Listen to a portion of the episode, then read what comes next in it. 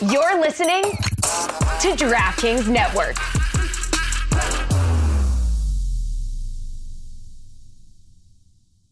Tonight on the Cooligans, we are talking about the incredible and insane weekend in Major League Soccer and why Higuain was being roasted by the Philadelphia Union. That's right. Plus, we talked to Calen Carr. He's got a new podcast coming out called The Movement. Plus, he tells us some insane stories about Cuauhtemoc Blanco and his time in MLS. That and more today on the Cooligans!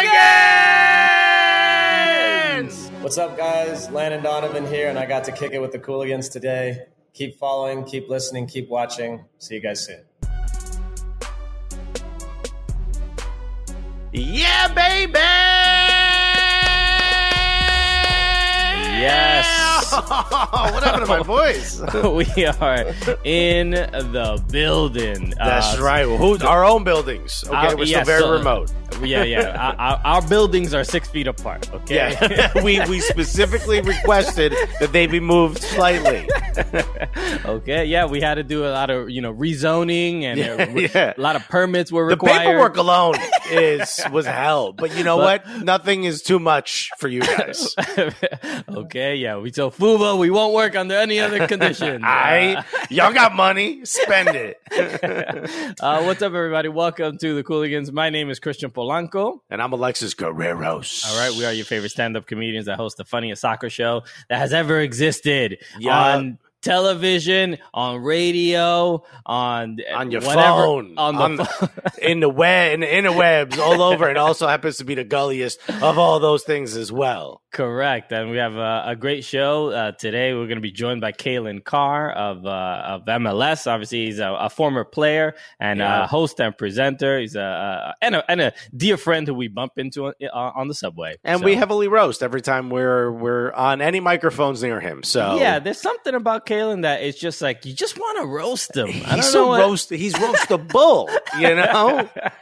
Like I'm not trying to say like you your your being uh, your your vibe is causing me to have to say these things. I don't want to be this mean. I just I feel like it's just nature. I don't know what to tell you. Uh, no, but you we think we gr- want to bully you, dude? No, I'm joking. He's a good friend. Look, I wore this for him, right? He's always talking about fashion and all that. Look at the drip, huh? Okay, looking good. That's Right? uh, what, It's an what- old what Aberdeen kit. This might be from 2000, right? All right, Just- no doubt. Right? Scottish, Scottish football. I don't know if that accent is good or not. Um, I'm just gonna assume it's bad. Ah. Uh, but- so a lot to uh, talk about uh, uh, today. Obviously, you know, like a couple uh, a couple weeks ago, we had uh, Matt Doyle on the show, right, of Mhm. MLSsoccer.com, and he was talking about how there's there's just so many games, there's just so many so many things to cover. There's just a lot going on right now in Major League Soccer, Especially this And- weekend. There was like 45 games at the same time. I was like, oh, this were- is great. there, was, there was a lot. I'm like, even if you have like a multi-screen, uh, uh, you know, thing, you can't even watch every game. You know, no, what you mean? need Like, to be in one of those control rooms, like those, Yeah, yeah. you know what I mean? Where there's It's just like, like- a screen every five, like, every five MLS, inches. I, I don't got enough bandwidth to watch all these games. I'm trying. yo, yo, fam, how many gigabits do we need of internet? There's a lot, uh, but I, I want to focus on one in particular because uh, the Philadelphia Union hosted Inter Miami in a very Yeah. rainy, very wet Subaru Park. Okay, all right. Uh, it's a the w- w- the WAP is wet ass park. Okay, yeah, yeah wet ass pitch. Wet-ass pitch.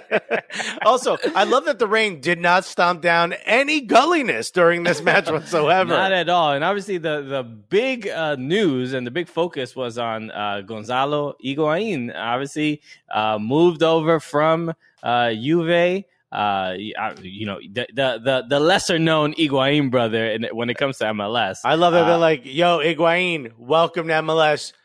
Here's Chester, Pennsylvania, and he's like, "Okay, all right, I see how it's gonna be. This ain't gonna be an easy introduction, nah, fam." Nah, dude. Uh, it, it was a rough uh, game for him, right? He had a couple great chances. There was that he, he almost had a bicycle kick that went off the post. Yeah, That was insane. Uh, but really, the the the main all the talking- news, all the news is the penalty. the penalty. He gets uh there was a, a penalty. I, I- believe there was a handball uh on, Kacper Przybylko and uh in the box. So it, it, it's Rather impressed with your ability to say Przybylko. Yeah, dude, Yeah. Bro. I, that's Because that's I one of those you have to listen to how someone says you can't read that because there's there's like a there's like a there's like a squiggly line in there. There's a P. There's a P. It starts with a P. You, you're Yeah. ready. It throws you already. You're like, what's going on? Am I supposed to? You know? so the uh, so uh, uh, handball on Przybylko. I, I, this was already a bit of a shock to me that it was already Higuain's penalty. Like they, it was already decided. Uh, uh, every you know, even though Pizarro's there, everybody, there's other players that well, I have No a bit mo- conversation. no conversation. He was like, "Yo, I'm, I'm, I get off the plane, Right. I'm walking uh, to the penalty spot. right. That's how it He's like- works." as soon as the whistle was blown, he looked at everyone's like, y'all know this Higuain time, right? okay. Y'all better Uh, not even touch that ball. And yo, the Philadelphia Union were not having it, right? Nah. Because he obviously misses the penalty, skies it, Skies uh, it. skies it. So look, when it, it's typical Higuain, right? We know Right. we've seen him in, in Copa Americas, we've seen him in in, in World Cups. Uh, It's like making pancakes. The first one, right? That one's a throwaway. You're just trying to see what's up, right? right? You're just trying to see how hot the pan is. yeah, yeah, right? yeah. The first one always gets thrown out. You give it to the dog or something, and that's what he was doing, putting a little gift in the stands for the uh, for the stewards. How did it? I, of course, I should have. I should have addressed it as the pancake rule. Everyone knows the pancake rule. No- no one here, listening or watching, had to think, "What does he No, mean?" You all what knew exactly no, what I meant. We knew exactly. Yes, uh, we, we we we know the system. What am I, an animal? Oh, you think I don't watch this sport? I don't know about pancakes. so misses the penalty, but really what happened afterwards was really was what what was so incredible because everyone on the Philadelphia Union, uh, even though they were up two 0 were ce- celebrating so hard that it was Glesnes's basically sky fist pumped inches away from Higuain's face, but Higuain Yeah. wasn't even mad at him. He was mad Yeah. at somebody else. Because his fist pumped so hard, I think he like gave uh, like uh, Higuain like a fade. You know what I mean? like it was Yeah, that yeah, close. it was He that heard- close to his heard, head. you know what I'm talking about? oh man, yo, I I wanted just a, a number three. Barbara Damn, good. Also, I think you got mosquito. Something just. so uh, and then, uh, but it looked like he, uh, Higuain got really upset with Kai Wagner, right? He he Right. was directing his anger at him, and then uh, uh, Brujo Martinez gets in the way, tries to stop everything, but instead of trying to calm everybody down, mediate things, he was he did the wah, wah, wah. Yeah, to- he's like, "Yo, don't fight," but also here comes a roast. You know what I mean?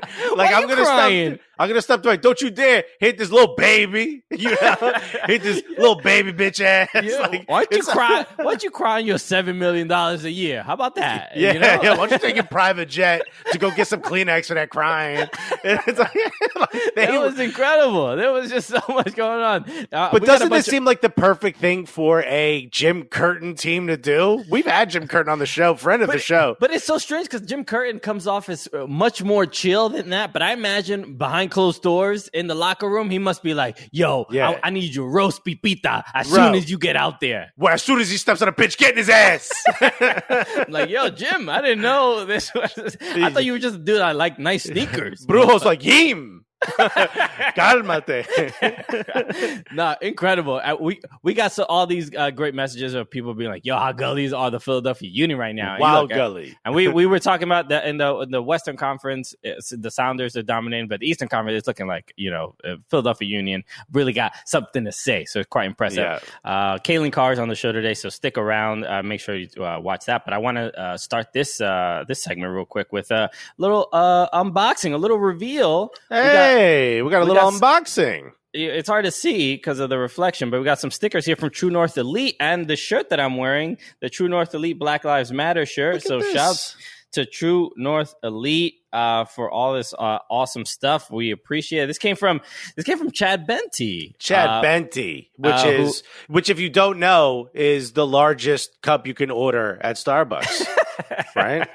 That's great. Yeah, I'm sure we'll love that. Uh, the Chad Chad is an awesome dude, uh, a Gully Squad member. We met him when uh, we went to Minnesota and we did the show with him. That's right. Ibarra and With the uh, hats, yeah, that was live dope. show. It was great. Uh, and he sent a letter. He says. "D- Dear the Cooligans, shouts to you, the Cooligans, uh, from everyone Aw, in True shouts to us. He's right.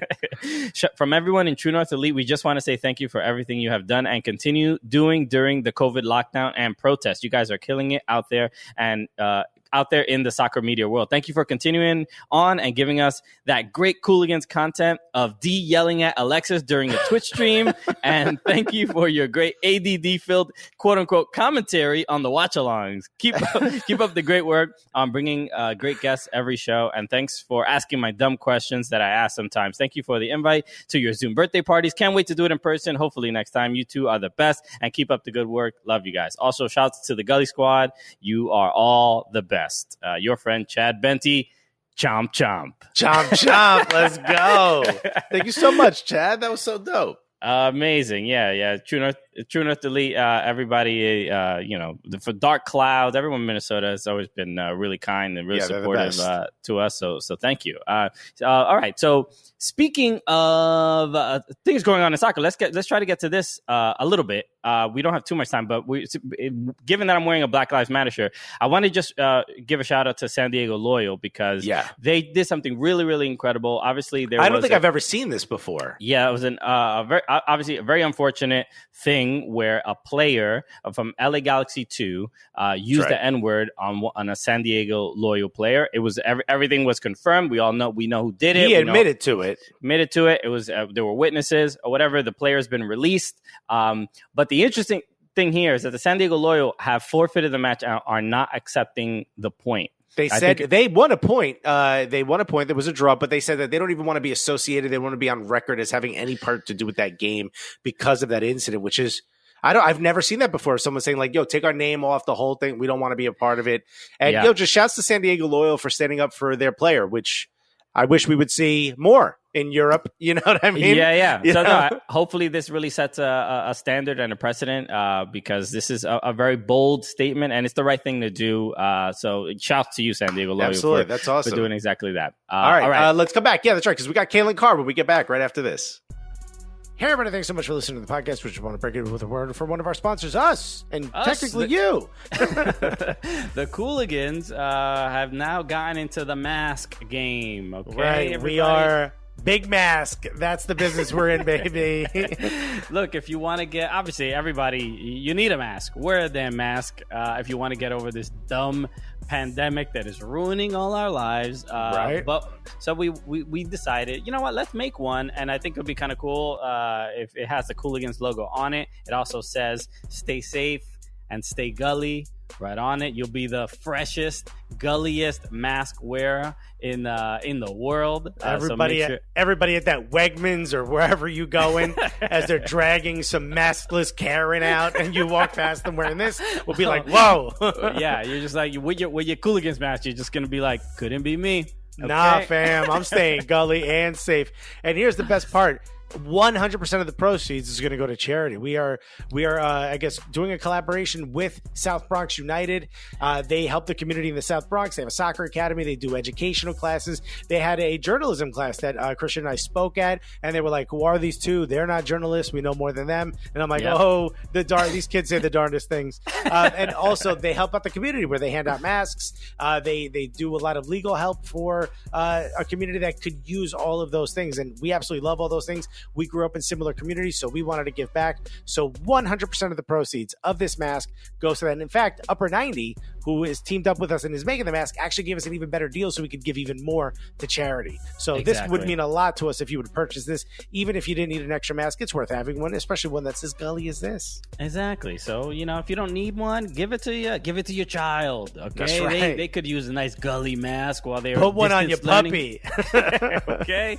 Uh, so pick one up. You can you can get them at soccercooligans.com. They are from Upper 90. They're a high quality mask. They, they they you can wear them for a long time. They're really comfortable. Uh, highly recommend it. Even if you again, even if you don't need one, all the proceeds do go to charity. Uh, so it, you'll you'll be supporting a very good cause in South Bronx United. Uh, so again, go. You can see the the description. The link will be in the, the, the description of this podcast episode, uh, or you can just go right to soccercooligans.com and the link will be there as well. So pick up a mask today.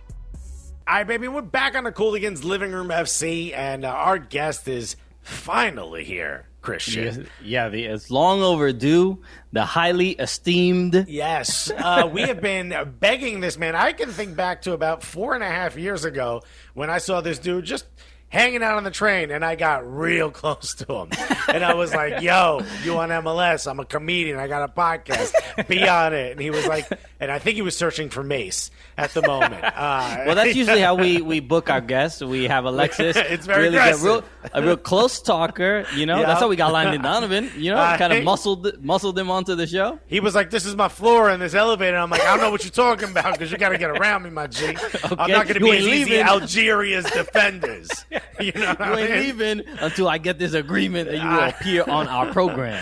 Right? The producers have co-signed it. Fubo loves our booking style, but this dude, you know him. What I mean, he wore a helmet while he played, right? Yes. Houston Dynamo, Chicago Fire, and you're like the helmet. It probably was more function than fashion. And then we got to meet him after the game, and we're like, that was 100 percent fashion, all right? Because this dude likes to stay on the cusp.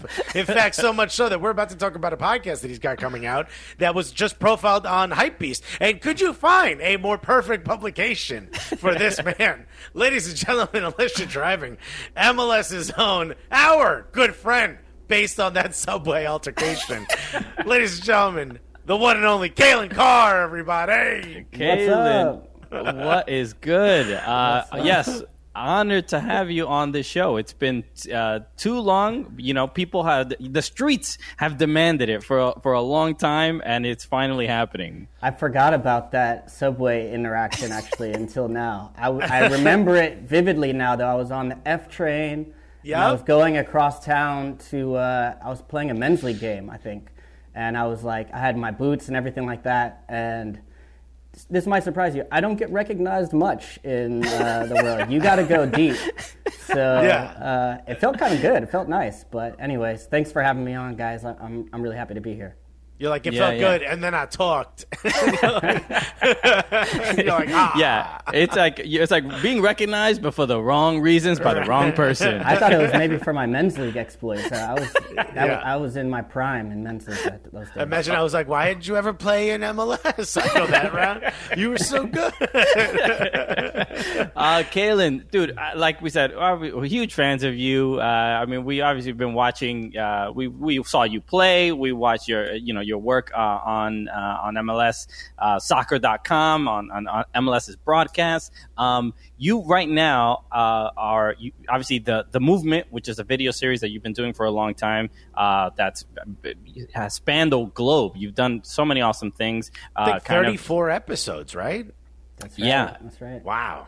And and being uh, getting like uh, coverage of, of just different things w- related to soccer. Uh, but right now, and I want to spend as much time as possible talking about this because I listened to the the first episode of the Movement podcast, uh, which uh, really focused on the the Black Players for Change uh, organization and the movement and everything that's been going on this summer, which has just been, uh, you know, obviously either with tragic and then these positive things that have come from it. Uh, the the podcast is incredible. If people, everybody uh, watching and listening, make sure you check it out. Uh, but what was the, what was this experience like for you? What what what triggered the idea to do this? And then who are you now after? Because listening to it, I can imagine that the the, the conversations were difficult, painful, and and so you know how how is everything now? How, how are you right now? Well, um, I would say I'm good. I'm, I'm here with you guys, and I, I think it's been cool to see how um, this summer the conversation, a lot of conversations that, frankly, I was having with players, former teammates, or friends, maybe be- behind closed doors or in kind of quiet corners of locker rooms or just kind of casually, um, are now coming to, to light. And uh, more people are talking about it in media and in soccer media specifically which is a really positive thing. Um, terrible circumstances that have brought this on, but also not new circumstances, not circumstances that are, um, you know, the long predate this podcast and will sadly continue beyond it. And it was one of these things where we've traveled around and talked to a lot of these players around whether it was uh, we just did a piece in the video series on the El Paso shooting um, and Alejandro Bedoya when he grabbed the microphone and said, "Hey, Congress, stop gun violence, do something now." Or even when you go further back and we look at some of the issues, uh, um, we did one in Pulse um, uh, nightclub shooting in Orlando. So we've done multiple episodes around this. We've looked at different cultures and communities that maybe haven't ha- always had the voice or the opportunity to, I don't know, have uh, have their perspectives heard, or that. Uh, and now we've seen that sort of across sports media and, and the sporting landscape where people are speaking out. And um, that has a long legacy, but also uh, a pretty long one as well as soccer. And we've seen really the women's side pushing that conversation forward through Megan Rapinoe and the NWSL, and even on the um, on the basketball side with the uh, with the WNBA and the NBA players speaking out. But now it feels like there's this new wave of players within MLS that are really over the last, I would say, four years especially, um, pushing that conversation forward. And it's been little by little, and I think people are just starting to listen more and more. But as the conversation happened, kind of like everybody, I was sitting um, and watching what was happening with George Floyd.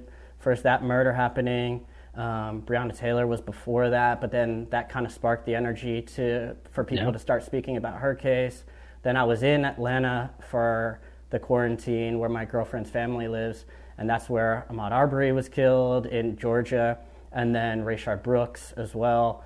And so I started going to protests, and I was seeing people from Atlanta United supporters who were seeing me. I was posting about on just on social media, and some of the fans were like, "Hey, like let's link up. We're out here in the streets too. Can we get together? We're organizing." They were kind of using some of the sort of essence of a supporters group or the structural organization to make signs um, that I actually just sort of walked by and saw one for George Floyd, and I took a photo of it, and they were like, "Hey, this is um, Guerrilla Company. That's our supporters group. We make that sign, we put it in a visible area for people to see." So I started seeing the soccer community really stepping up and being a part of this. And right around the same time was when Ray Gaddis hit me up. Uh, Ray's a guy that I've gotten to know for a, while now, from either playing against each other and then through Warren Creavalle, who's a really close friend of mine. And we were just at his wedding um, in Houston last December, which was like my last social experience.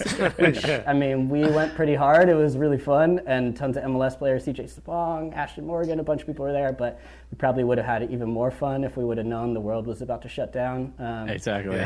but but uh, Ray hit me up and was like, "I'm back in Indianapolis, and I'm going to protests um, in my hometown." And he's like, "How can we get this story out there?"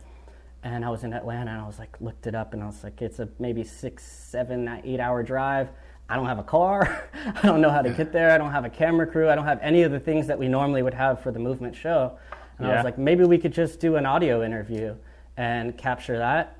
And then from there, it began to grow where I was like, I've always wanted to talk to Jeremy Ebobisse about this. Like, how's he doing right now?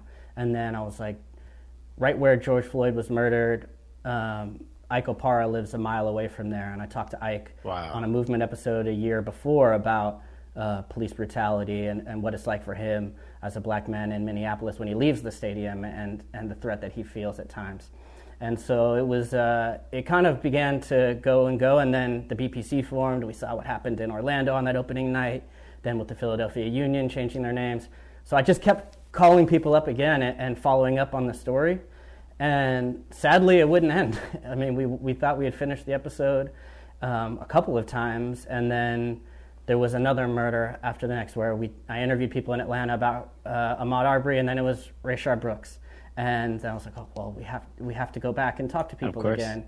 And yeah. then it was MLS returns to their markets, and then it was Reggie Cannon getting booed in Dallas, and then it was uh, everything that happened with Dell Loy Hansen in Salt Lake. So it was just this a story that continues and will continue to go sadly, but also in a really, I was really moved and inspired by these players being willing to talk to me about it, share their experiences, and the way that they have organized collectively to push uh, for social change. Yeah, Absolutely. and just and just to uh, cap that point, it's just like how uh, uh, how awesome it is to, to hear the, the players and, and the work that they're doing, and it really comes off. You it almost it doesn't sound like you're you're talking to athletes, right? It sounds like you're talking to purely Seasoned, passionate activists yeah. that are trying to change the world. Uh, so we were discussing the movement podcast and especially that that uh, first episode. But the interesting thing is, is with the last uh, couple months, there have been.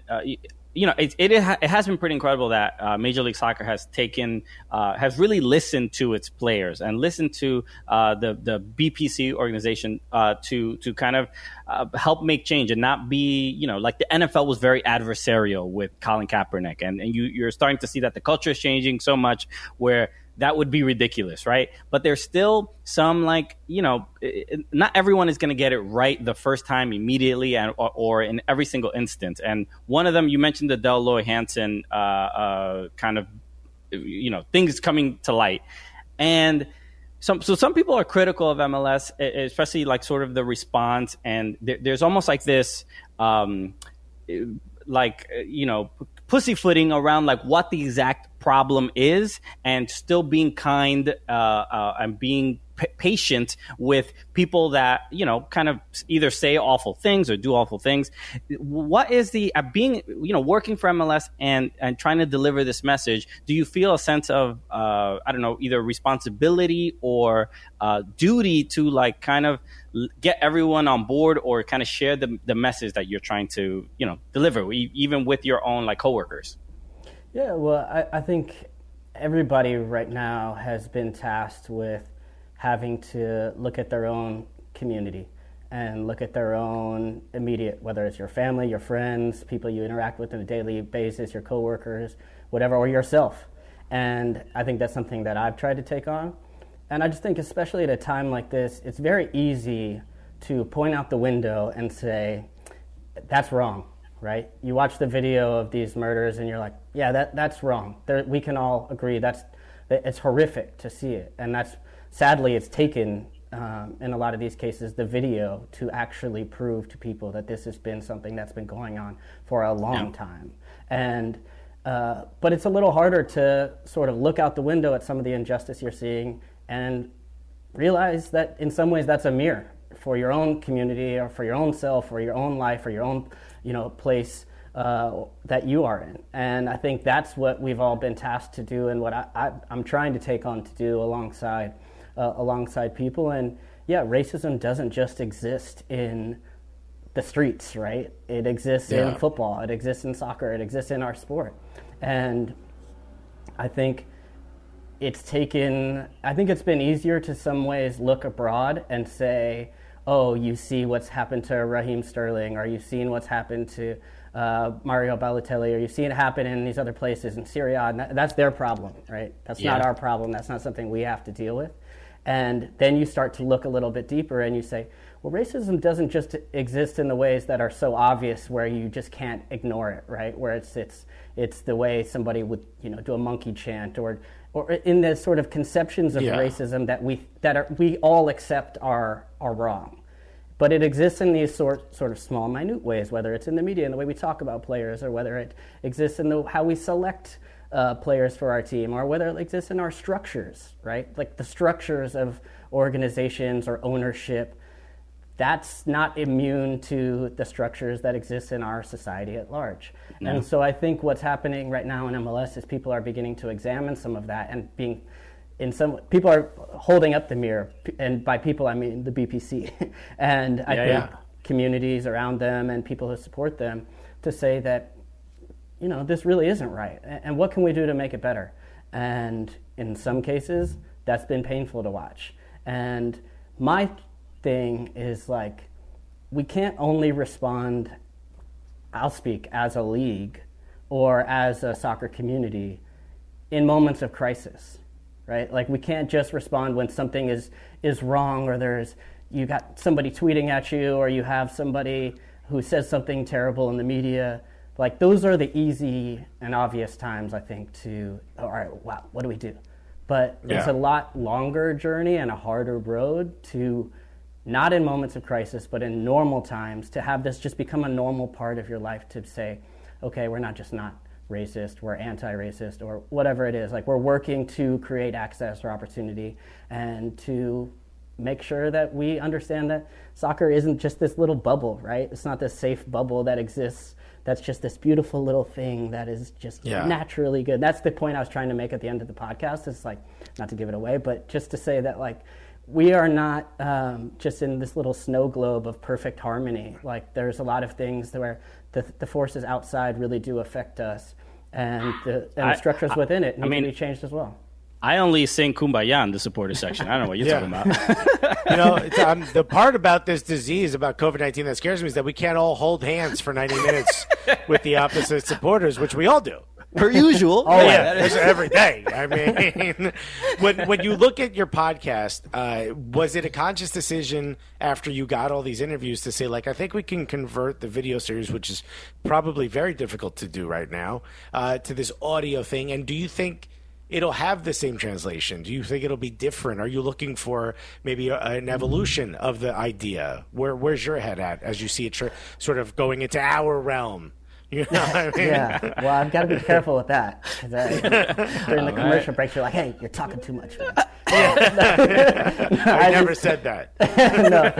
Uh, no, I, I just, um, I don't know. Actually, it's a really good question. I, I really don't know. I, I, I think my sort of hope is that we do both, and you just kind of let the stories decide which one fits best. Right now, is just um, this was the best way to tell this story at the moment in a safe way.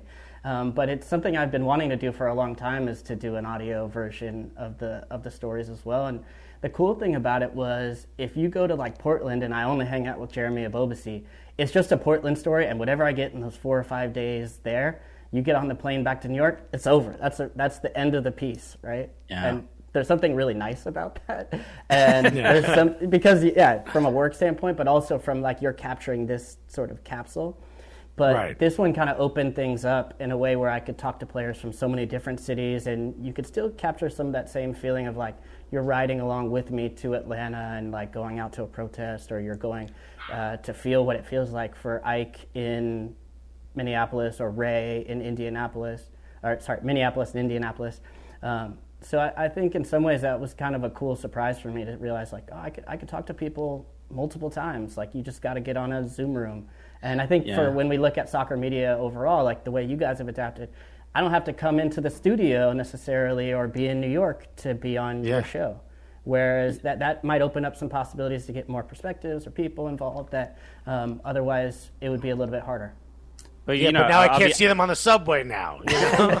I do miss the subway in a strange, weird, twisted way. It's like- I'll be Bizarre. honest. Look, uh, uh, uh, the movement, you know, audio podcast about Hawaii is not really the same as actually going there. that there. needs to be a video episode. Yes. without a doubt. We also can't all see you go. walk at 120 frames per second on the audio podcast. Yeah. So, no. is it I'm even really not sure the how? I, how I got away with that one.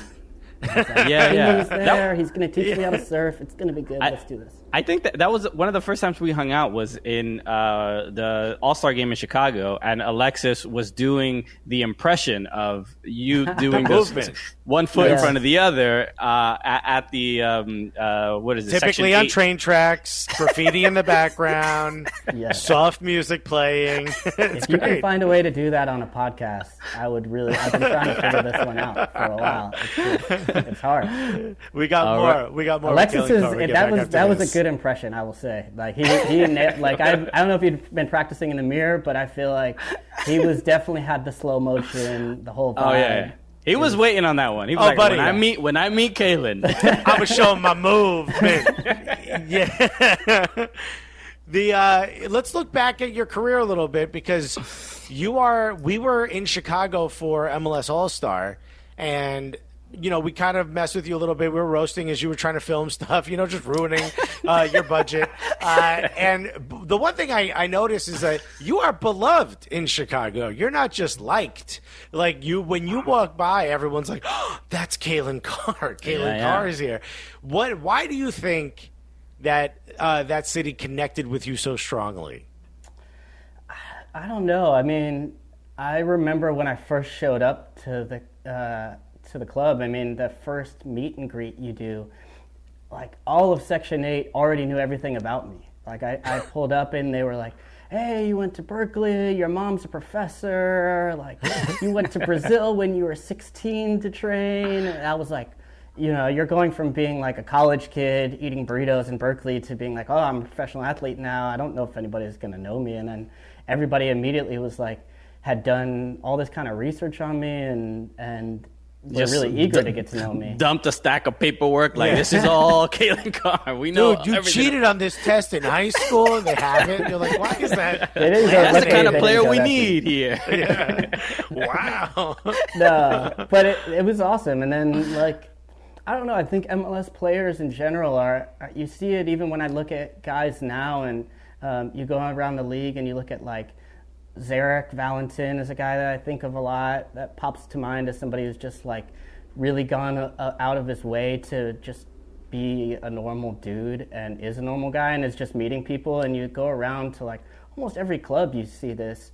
Um, I remember Roger Levesque in Seattle, and like I don't know if I ever ascended to those uh, ranks, but I just think MLS players are unique in a way where you're not making well, some dudes now are making millions of dollars, Yeah. but uh, I sure wasn't, and you just kind of get a chance to connect with people. There's less barriers to entry to get to know fans, and um, that was always something that I kind of enjoyed about it. Like, I mean, you could see it in the work I do now. I just I enjoy like you guys do, like linking up with people and meeting through playing sport, and so I never looked at it as that much different than just like than that um, and meeting people. Yeah. So and then my mom would come visit Chicago, and she had lived there and gone to University of Chicago, so. Um, like she knew everybody from the ushers to the fans to everybody around the club. So the club was in a really cool place when I arrived. There was like C.J. Brown and Jim Curtin and Chris Armas and uh, like all these really legendary players that were able to kind of like usher me along and show me the ropes of how to be a professional and like what it means to play for a club like that. And so it was a really easy place to land, especially when you look at like Chicago's just a great sports town. Um, Yeah. We opened a brand new stadium. Now they're going back to Soldier, but um, it was just a really fun time. And I lived with like two dudes that I grew up with in uh, in the Bay Area who were just like you know working normal jobs, but we lived in like a three bedroom uh, spot over in like you know I think we were in South Loop. We moved around because you know young young guys, but it was it was it was a really fun time in my life and. You um, kept I try trashing every apartment you lived in. I get it. Kicked out.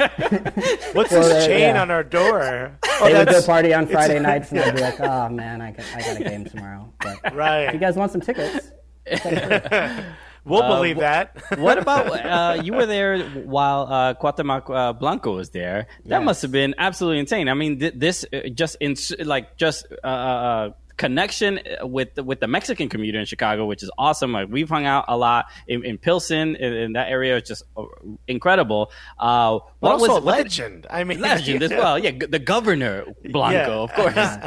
What was it like playing with him, and then uh, th- that that connection to the fan base when uh, when he arrived? And did he ever make you pay for a meal?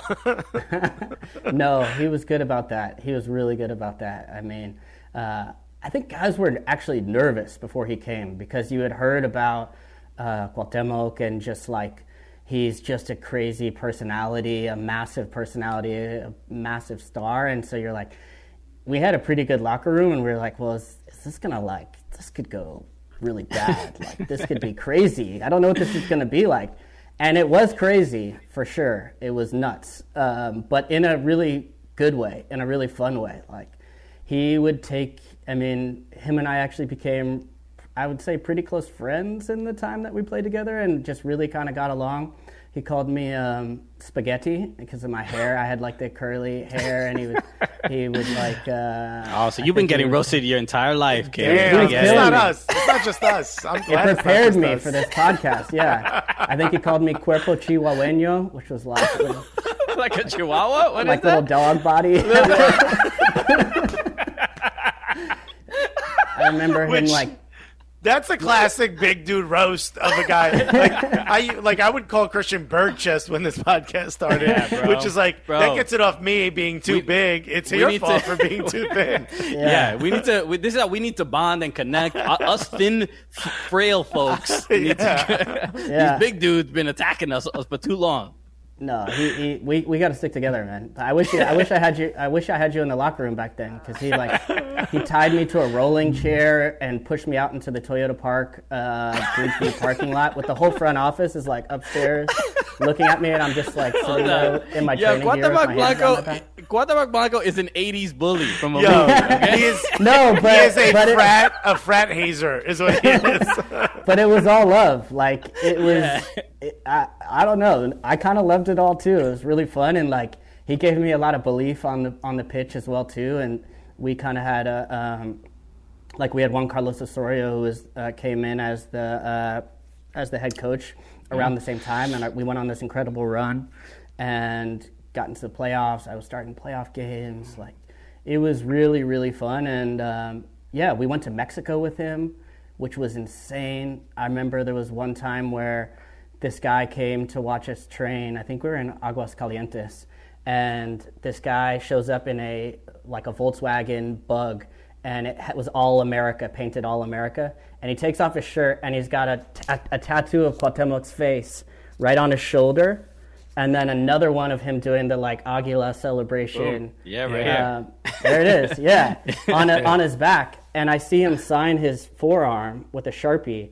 and he's got this elaborate signature. It's massive. It's like you know, it's a long name, and he just goes he goes all in because he wasn't shy. And the next day, um, the guy comes back, and it's tattooed over the Wow. uh, over the sharpie, and I was like, oh man. I know this was around the time of Beckham, and I was like, Beckham is crazy and that's amazing, but I don't know if people are doing this, like dedicating their whole body to Yeah. Yeah. someone like that. And just to go to Mexico and see, not even Mexico, I mean, we went to Salt Lake, we'd go to LAX, we'd go, people would leave their shift at the airport to just, I don't know if they quit their jobs, just be like, I don't care. I'm going to get this autograph. Get on whatever photo." seat you want. I gotta go see. It was like it was like traveling with a rock star. It was it was like Yeah. the the affection that they had for him and like what he meant. I think coming from where he came from. I think in Tepito, which is like a really rough area. He told me it's where you go if you lost your uh, if you got your like car stolen or your radio stolen. That's where you got to go to buy it back.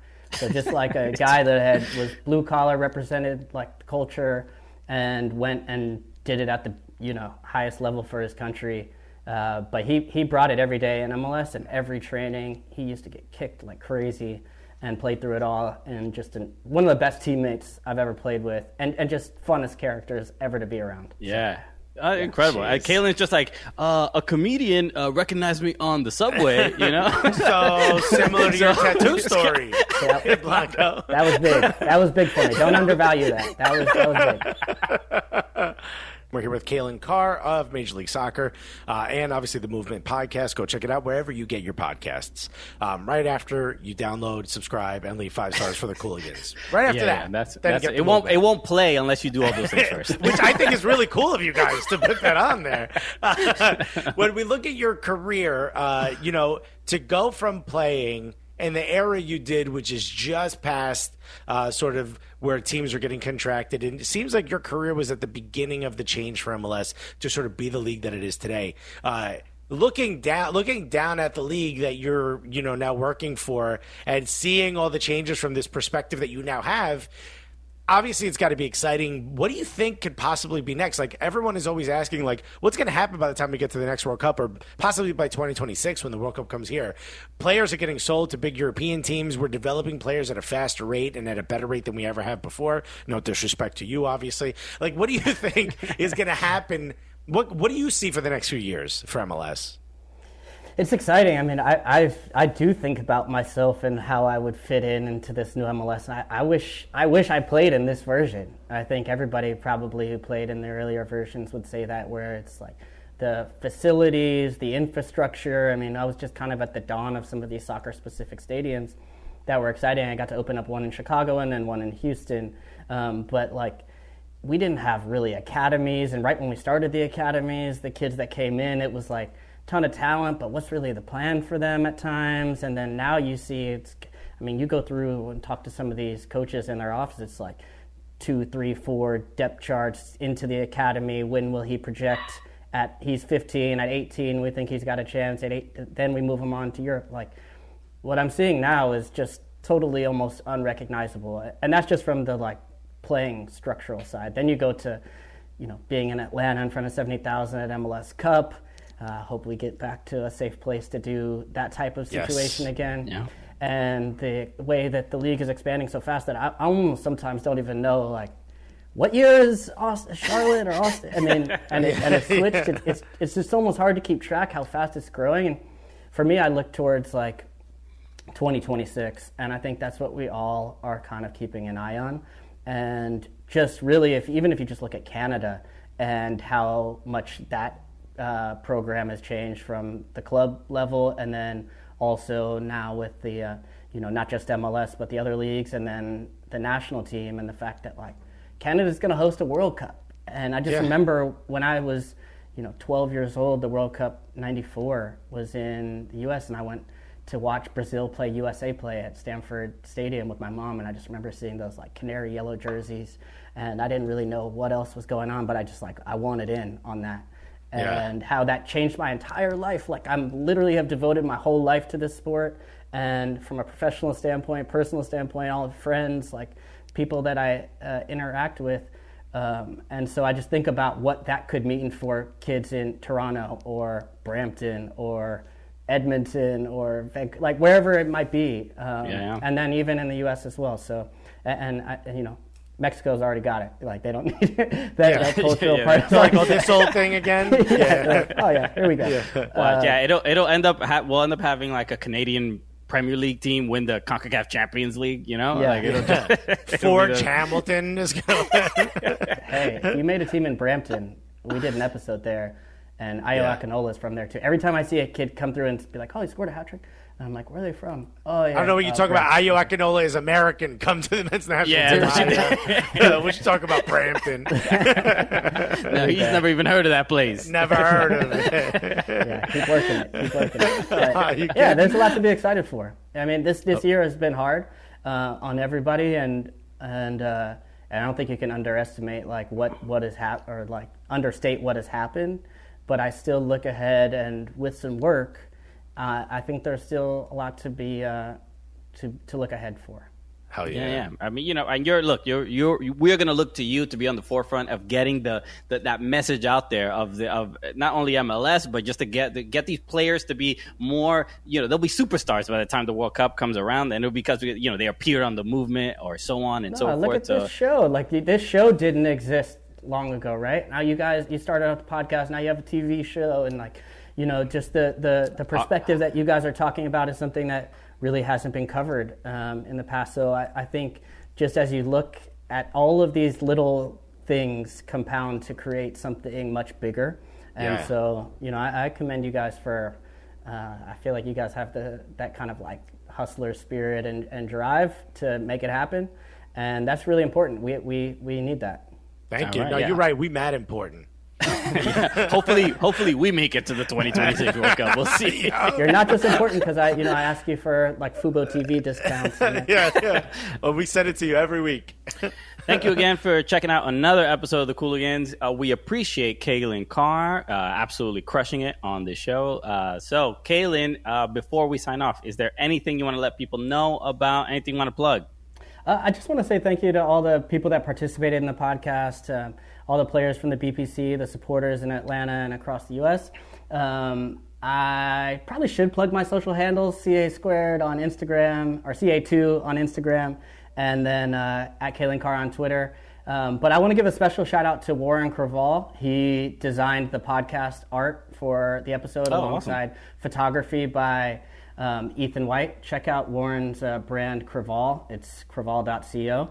And then please, please, please check out the podcast. Give it a listen. I think it's an important perspective at this time, especially. And um, you can find that anywhere you find your podcast. It's called The Movement, like the video series, which is on YouTube. Four seasons of that. And uh, yeah, thank you guys so much for having me on the show.